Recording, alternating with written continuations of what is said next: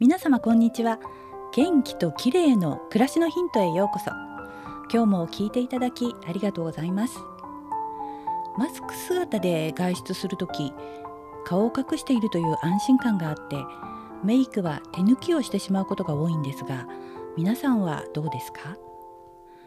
マスクで顔のほとんどが隠れてますからね。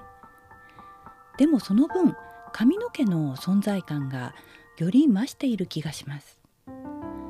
そもそも頭は顔より表面積が大きいですから他人からはいろいろな角度から見られてるんですよね。相手の髪がボサボサだったり手抜きスタイルだとつい気になってしまいます。特に頭の後ろは自分では見えな見えないので要注意です。出かける時は鏡でのチェックを忘れないようにしたいですね。さて今日はその髪の毛のお手入れについてです。皆さんシャンプーの時ゴシゴシ頭皮をこすりながら洗っていませんか？これ NG なんですね。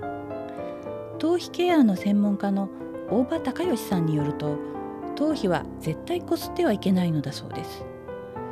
大場さんは現在頭皮ケアサロン大場のオーナーさんなんですがなんとかつては上皇陛下や天皇陛下のご利発係を務めた方なんです。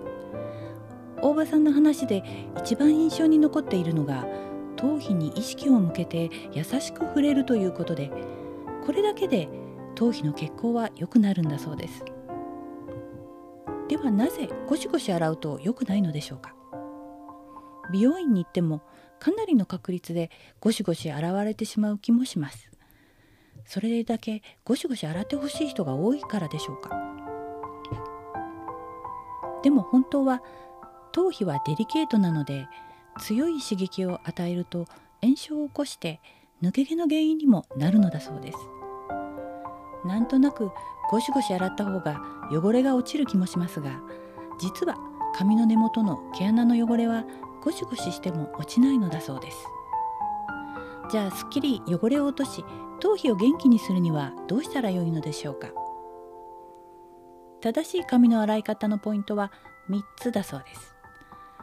まずシャワーのお湯でしっかり湯洗いをします。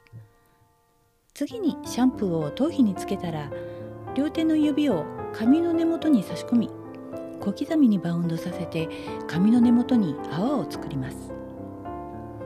ここまで来たらあとは指の腹を頭皮に密着させて頭皮を引き上げながら揺らすように動かします。そして指の場所を下から頭頂部の方へ徐々に動かしていきます。こうして指の腹を使って丁寧に頭皮を動かすと毛穴の汚れがすっきり落ちて血行が良くなるのを実感できます。女性の場合は顔のリフトアップ効果もすごく期待できるので是非試してくださいね。こすらずに指の腹で揺らすのがポイントです。忙しいとついゴシゴシやってしまいがちなのですが頭皮に触れるシャンプー法ぜひ試してみてください。今日はシャンプー法の極意でした。最後まで聞いてくださりありがとうございます。また聞きに来てくださいね。友吉ゆき子でした。